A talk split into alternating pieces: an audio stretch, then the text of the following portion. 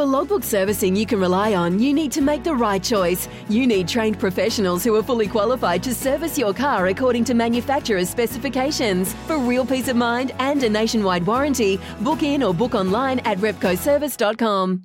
Sometimes needing new tyres can catch us by surprise. That's why Tyre Power gives you the power of zip pay and zip money. You can get what you need now, get back on the road safely, and pay for it later. Terms and conditions apply. So visit tyrepower.com.au or call 13 21 91.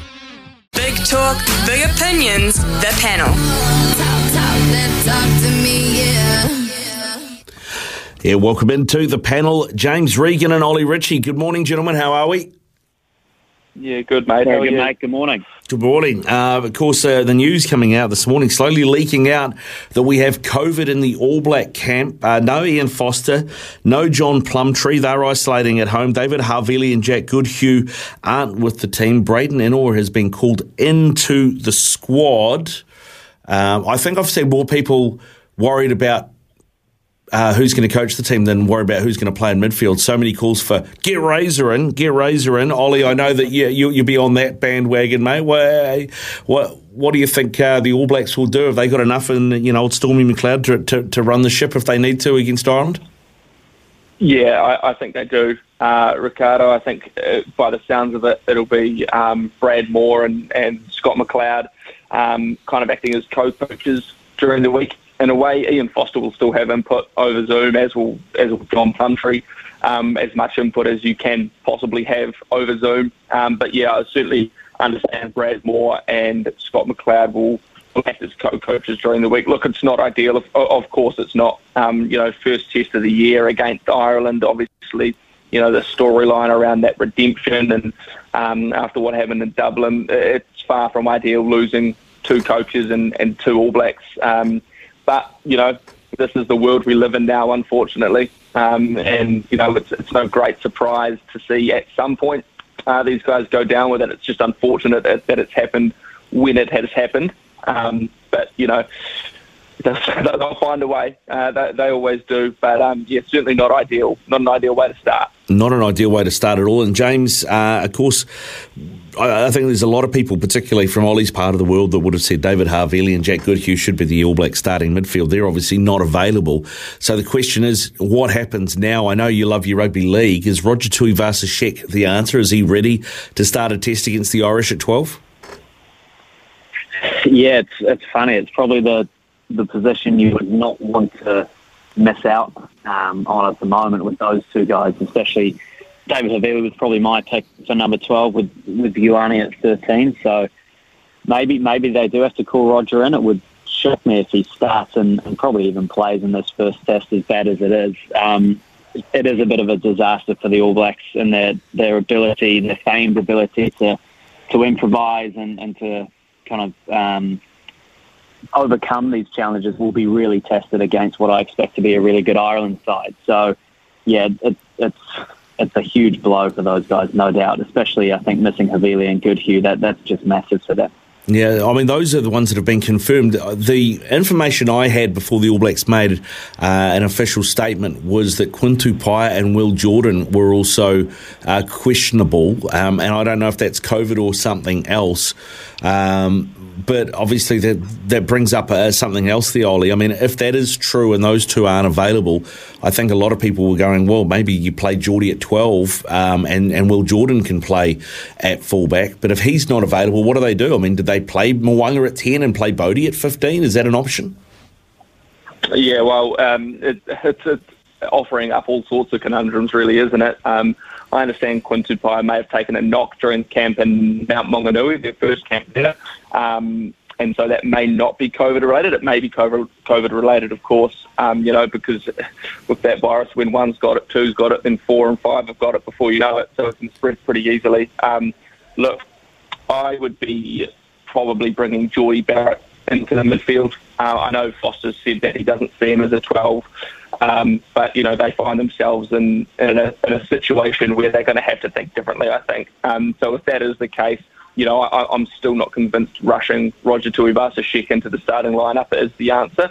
Uh, you've got Jordie Barrett, who's an experienced All Black, has played at 12, not for the All Blacks but for the Hurricanes this season. I would slot him in there, move Will Jordan to fullback if Will Jordan uh, is available. If Will Jordan's not available, then you're looking at a Beauden to fullback, Richie Mo'unga to, to start at 10. The good thing is the All Blacks have all these options, and in a funny way, all their experimenting that they've done over the past couple of years with the whole, you know, dual playmakers, Beauden at 15, Richie at 10, you know, it's almost like starting to pay dividends right now because they can fall back on those guys to go back into those positions if need be. I'd say that's the most likely outcome if indeed Quinn Tupaea and Will Jordan find themselves uh, unable to play as well. Yeah, indeed. It's coming up 10.30. We've got uh, news and sport with Araha. This is the panel. When we come back, we'll continue to talk international rugby with the Māori All Blacks in action on Wednesday against the touring Irish. We'll also talk rugby league and cricket with the panel after this. Big talk, big opinions, the panel. Talk, talk, James Regan and Ollie Ritchie with us on the panel today. And Ollie, uh, New Zealand, well, I was going to say New Zealand Māori. I'm still getting used to saying the Māori All Blacks are in action on Wednesday. We, of course, uh, saw them uh, pick up some reinforcements last week. And I know one of those will have you pretty excited. Do you expect Cullen Grace to be starting at eight now that he's been called in on Wednesday?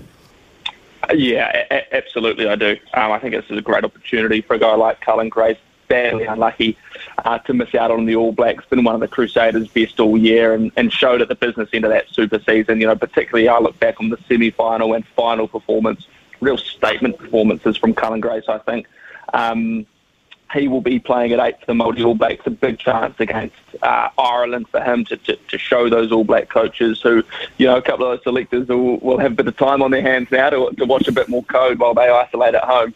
Um, to show them just what they're missing out on. Um, you know, I think he is in the All Blacks picture. There is no doubt about that. We haven't seen the last of Cullen Grace in an All Blacks jersey, so you know, in a way, his his timely call up to the Māori All Blacks just presents that opportunity once again to, to yeah to show them uh, what they're missing out on. And, and the same can be said for, for Brad Weber and, and TJ Perenara. Brad Weber will get the nod at, at, at halfback, I understand, and, and TJ Perenara coming off the bench. You know, both uh, who, who, are desperate to fight their way back into the All Blacks frame and, and showing and Foster and co that they can still be a part of the All Blacks future, even with that logjam they have it at halfback at the moment. So it's a big series, a big couple of tests coming up for a lot of those All Blacks who are sitting on the fringe at the moment that are trying to break in.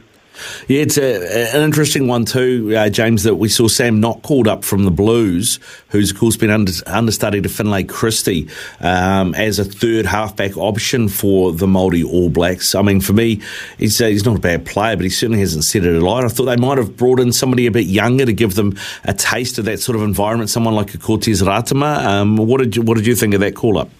Yeah, it was interesting, and it kind of just what it does show is the stack of halfbacks um, that we've got at our disposal at the moment. Um, it's pretty hard. It's a pretty hard group to break into. So any experience you can give any of the, of those guys, you mentioned Cortez, exactly. You know, so um, it'd be great to see him called up eventually and given a go. But um, one thing's for sure, if you want to break into that group of top halfbacks at the moment, you, are going to have to be really on your game. So it's a good chance for a lot of these guys um, this Ireland series to show that, and getting towards the World Cup, which is going to come around pretty fast. So you you get the feeling there's not much uh, not much room for mistakes at the moment as well. No, not much room at all. In fact, I just uh, have seen the uh, team has actually officially been announced now uh, for Wednesday's game. Ollie Norris, Kurt Eklund, Tyrell Lomax, the front row, Josh Dixon, Isaiah Walker, Leawere, uh, the locks, uh, Cameron Suafoa.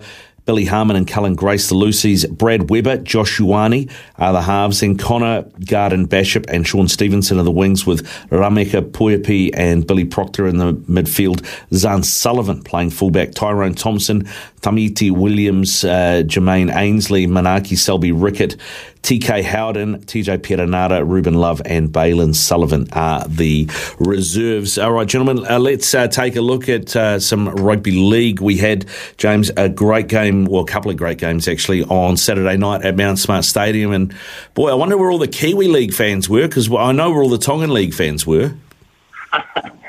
yeah, they were they were pretty hard to miss, weren't they? Um, yeah, it, it was regardless of, of, the action on the field, first of all, it, it was a great day um, for New Zealand Rugby League off it, and that they should be applauded for how they kind of rolled that out. I think they had eight weeks to get that day together, um, and the media they they gave access um, during the week was amazing too. And um, so off the field it was really good, but on the field, man, the Kiwis they they look really good. They look really good, and they should be really excited for this World Cup coming up. It's probably it's it's very early, but it's probably theirs to lose. Bearing in mind that the Kangaroos might not get a game before that World Cup as well. So Michael Maguire will be really happy with what he saw. Um, and in terms of the, the fans, you're right. Um, there were a stack of Tongans in there. I think I saw maybe a handful of Kiwis, but um, in terms of the atmosphere, I'm going to the All Blacks game next week as a fan.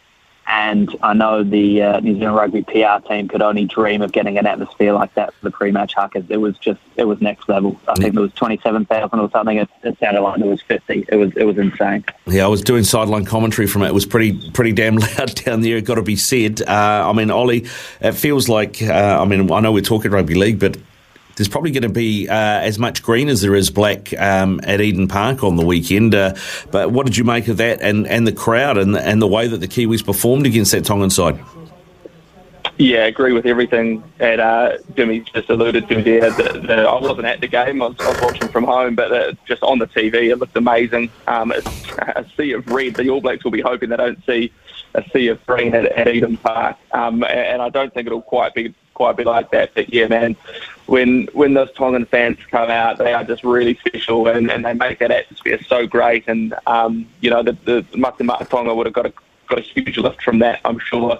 Um, but yeah, in terms of the Kiwis, um, that was that was exactly what I wanted to see in a World Cup year, and it, you know, it's, it's easier to to remember to forget rather that you know, there hasn't been international rugby league for, for quite some time. So uh, for them to, to put a performance like that out there, um, yeah, that, that almost puts them, you know, maybe not as World Cup favourites because the Kangaroos will be really good, but they should be feeling very confident uh, ahead of that World Cup. Um, God, Joey Manu at fullback was impressive, wasn't he? Mm, yeah, 404 metres. It's been updated to, according to the official stats, he ran for, which I think is the first time in international rugby league that somebody has run for that much, uh, that many metres.